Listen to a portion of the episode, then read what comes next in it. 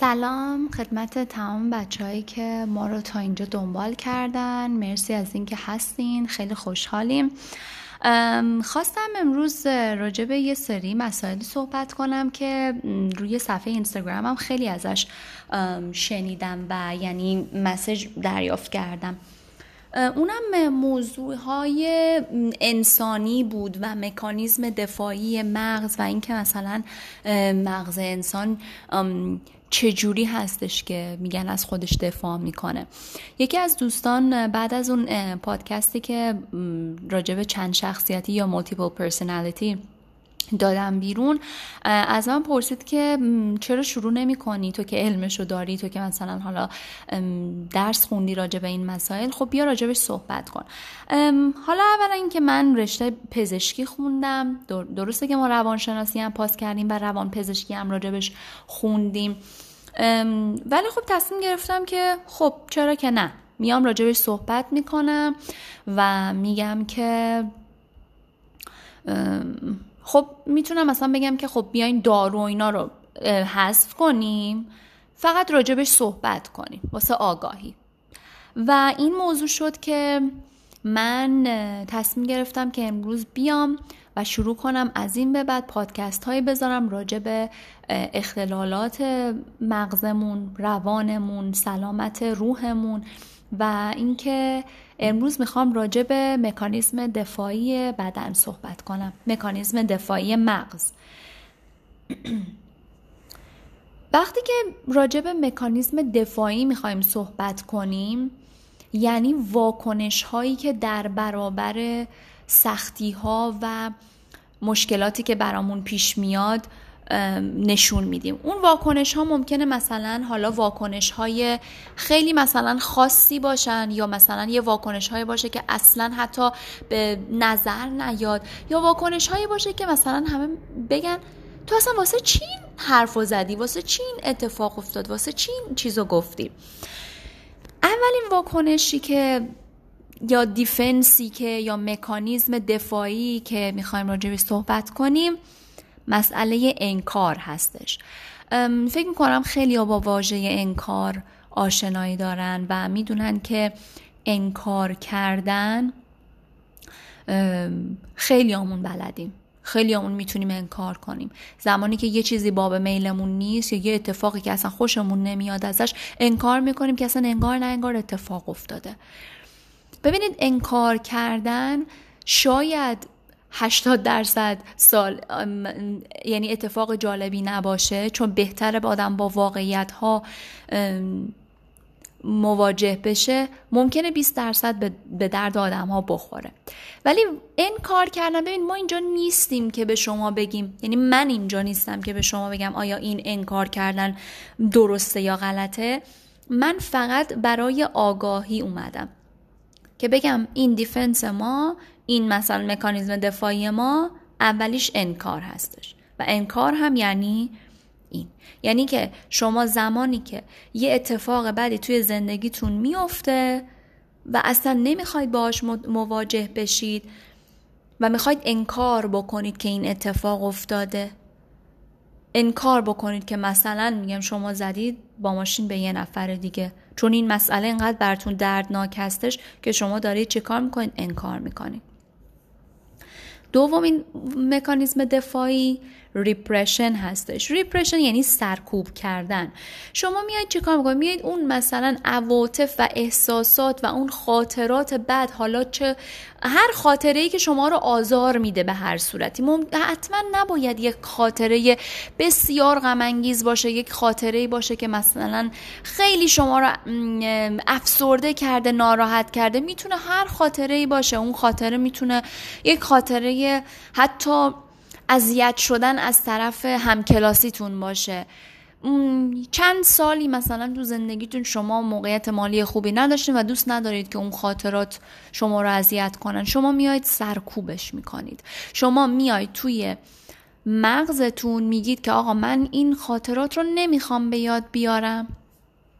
نمی‌خوام اینا منو اذیت کنن. پس ذهن شما توی ناخودآگاه شما یعنی در واقع میاد این رو سرکوب می‌کنه و به دست فراموشی میسپارتش. البته که فراموش نمیشه اما محو میشه. یه زمانی فکر کنم خیلیاتون شنیده باشید که آدما رو هیپنوتیزم می‌کنن. به این خاطر هستش که خاطراتی که شما خواستید سرکوب کنید به یاد شما بیاد و بدونن که دلیلش چیه. کنکاش می‌کنن توی مغز شما. میگم چون مغز ما قادر به خیلی از کارها هست مسئله سوم که می‌خوایم راجع به صحبت کنیم و مکانیزم دفاعی مغزمون سومیش projection هستش. projection یعنی فرافکنی. حالا من باز search کردم ببینم فرافکنی یعنی چی؟ یعنی نسبت دادن عمل.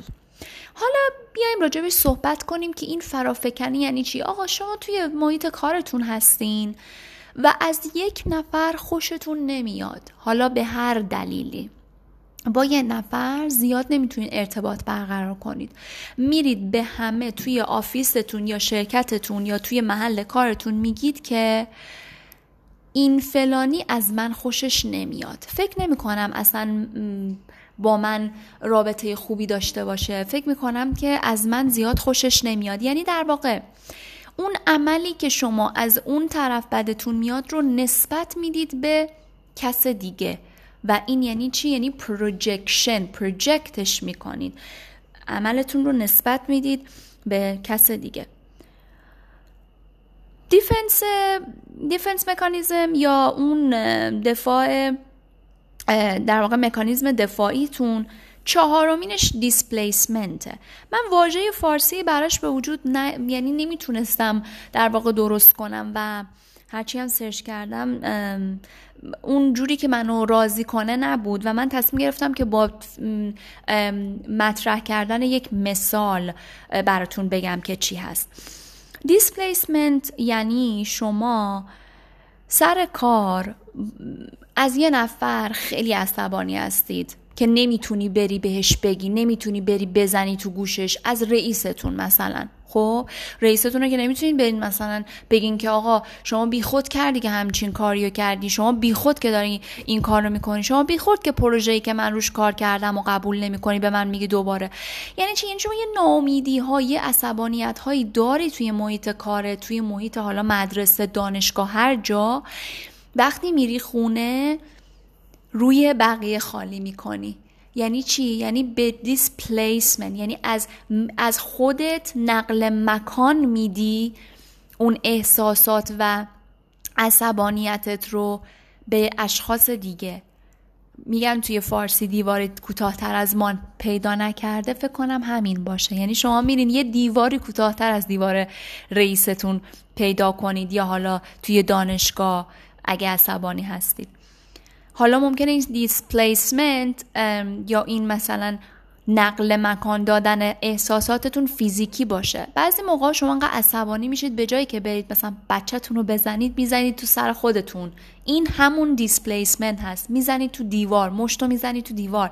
نمی‌خوای کسی رو بهش آسیب برسونی احساسات خودت رو توی اون خالی می‌کنی توی دیوار توی در خالی می‌کنی. این یه واکنش دفاعی مغزه. و پنجمین واکنش regression هستش. regression بیشتر توی کودکان دیده میشه. یعنی پس رفت کردن معنی regression یعنی شما زمانی که بچه هستید موقعی که عصبانی میشید یا بابا با شما مثلا بد رفتاری می‌کنه می‌رفتید خرستون رو بغل می‌کردید. می‌رفتید مثلا پتویی که مورد علاقتون بود و بغل می‌گرفتید یا توی اتاقتون قایم می‌شدید زیر تخت قایم می‌شدید. ببینید اینا واکنش هایی هستش. مکانیزم های دفاعی هستش که توی بچگی به وجود میاد. و شما اگه این واکنش های دفاعی رو بخواید در بزرگسالی که دیگه حالا هر کسی توقع داره که واکنش های دفاعی شما خیلی بالغ شده باشه بازم این رفتارها باشه یعنی شما ریگرش ریگرشن رو به وجود آوردید ریگرس کردید یعنی پس رفت کردید در اون بلوغ مکانیزم دفاعیتون. یکی دیگه از واکنش های دفاعی که خواستم یعنی مکانیزم های دفاعی که خواستم براتون بگم رشنالایزیشن rationalization یعنی منطقی سازی کردن یعنی توجیه سازی کردن. خیلی وقتا برای خودمون شاید پیش اومده باشه که درسمون رو نخوندیم. یا اینکه اون روز امتحان رانندگی دارید شما تمرین نکردید. ولی وقتی که فیل میشید وقتی که درس رو میافتید میاید میگید که مثلا اون افسری که از من امتحان گرفته بود امروز روی مود خوبش نبود و منو مثلا رد کرد. اون افسر رانندگی راهنمای رانندگی مشکل داره. یا مربی آموزشگاهی که من درس خوندم پیشش رانندگی یاد گرفتم به من اینا رو درست یاد نداده. یعنی توجیهش می‌کنید. درستون رو رد شدید مثلا تشدید شدید میرید تجدید شدید ببخشید. میرید به مثلا مادرتون میگید که معلم ما خوب درس نداده بود اون قسمت رو. خیلی پیش اومده خیلی وقتا پیش اومده. بهش دقت کنید. به این مکانیزمای دفاعی که براتون الان دارم میگم خداییش دقت کنید. خیلی برامون پیش اومده. اینا ببین توی ناخداگاه ما هستش. من نمی‌خوام بگم غلط یا درست. بازم میگم. باید بهش دقت کنید که آیا به نظر شما درست هست که کسی این توجیه رو بکنه؟ من روی سخنم بیشتر با مادرها هستش.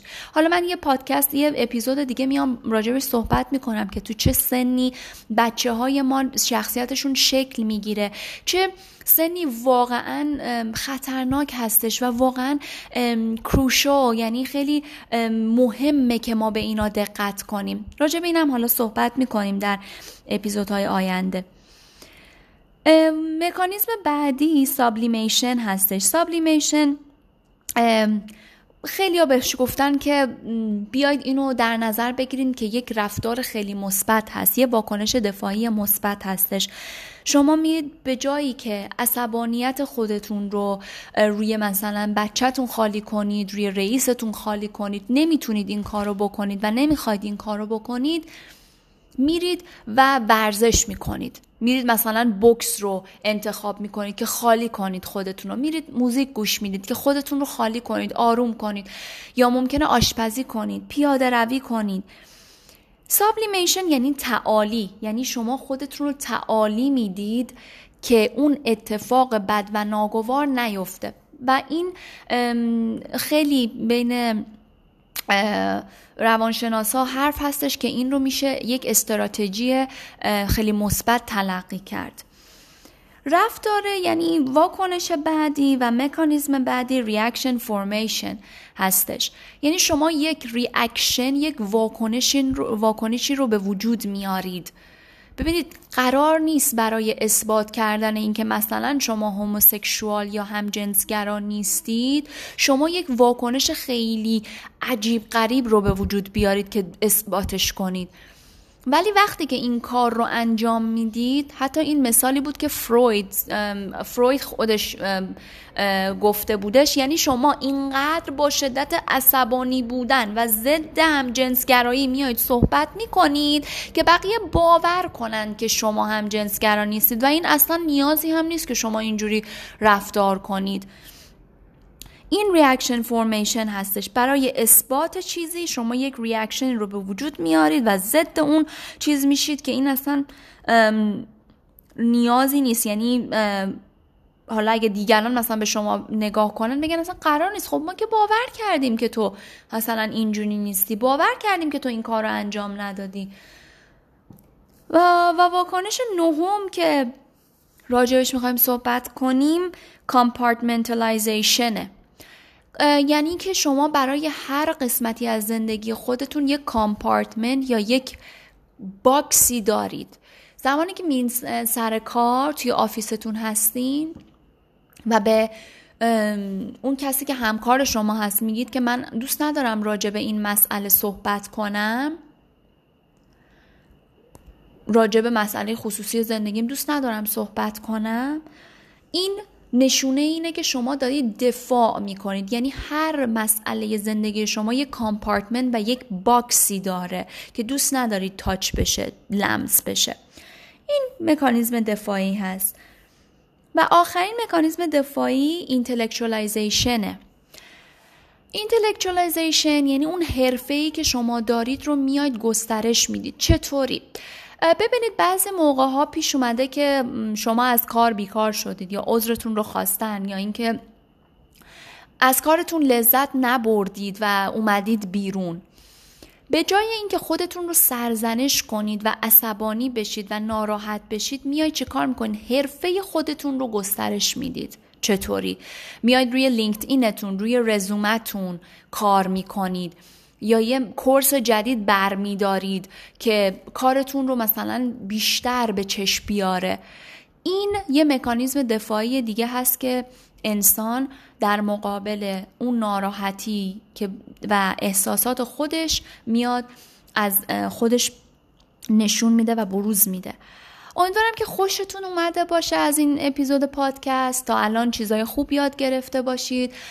اپیزود بعدی یعنی این اپیزود البته قرار بود که راجع به بایپولار صحبت کنیم ولی خب به دلیل مسج های زیادی که من گرفتم تصمیم گرفتم که راجع به مکانیزم های دفاعی اول صحبت کنیم که شما رو آشنا کنیم و بعدا راجع به بایپولار صحبت بکنیم یا دو قطبی بودن. امیدوارم که خوشتون اومده باشه از این اپیزود و لذت برده باشین. در اپیزودهای بعدی ما رو همراهی کنید و منتظر تاپیک ها و عنوان ها و چه می‌دونم چیزهای جالب تری باشید. شما رو به خدا میستارم خدا نگهدار.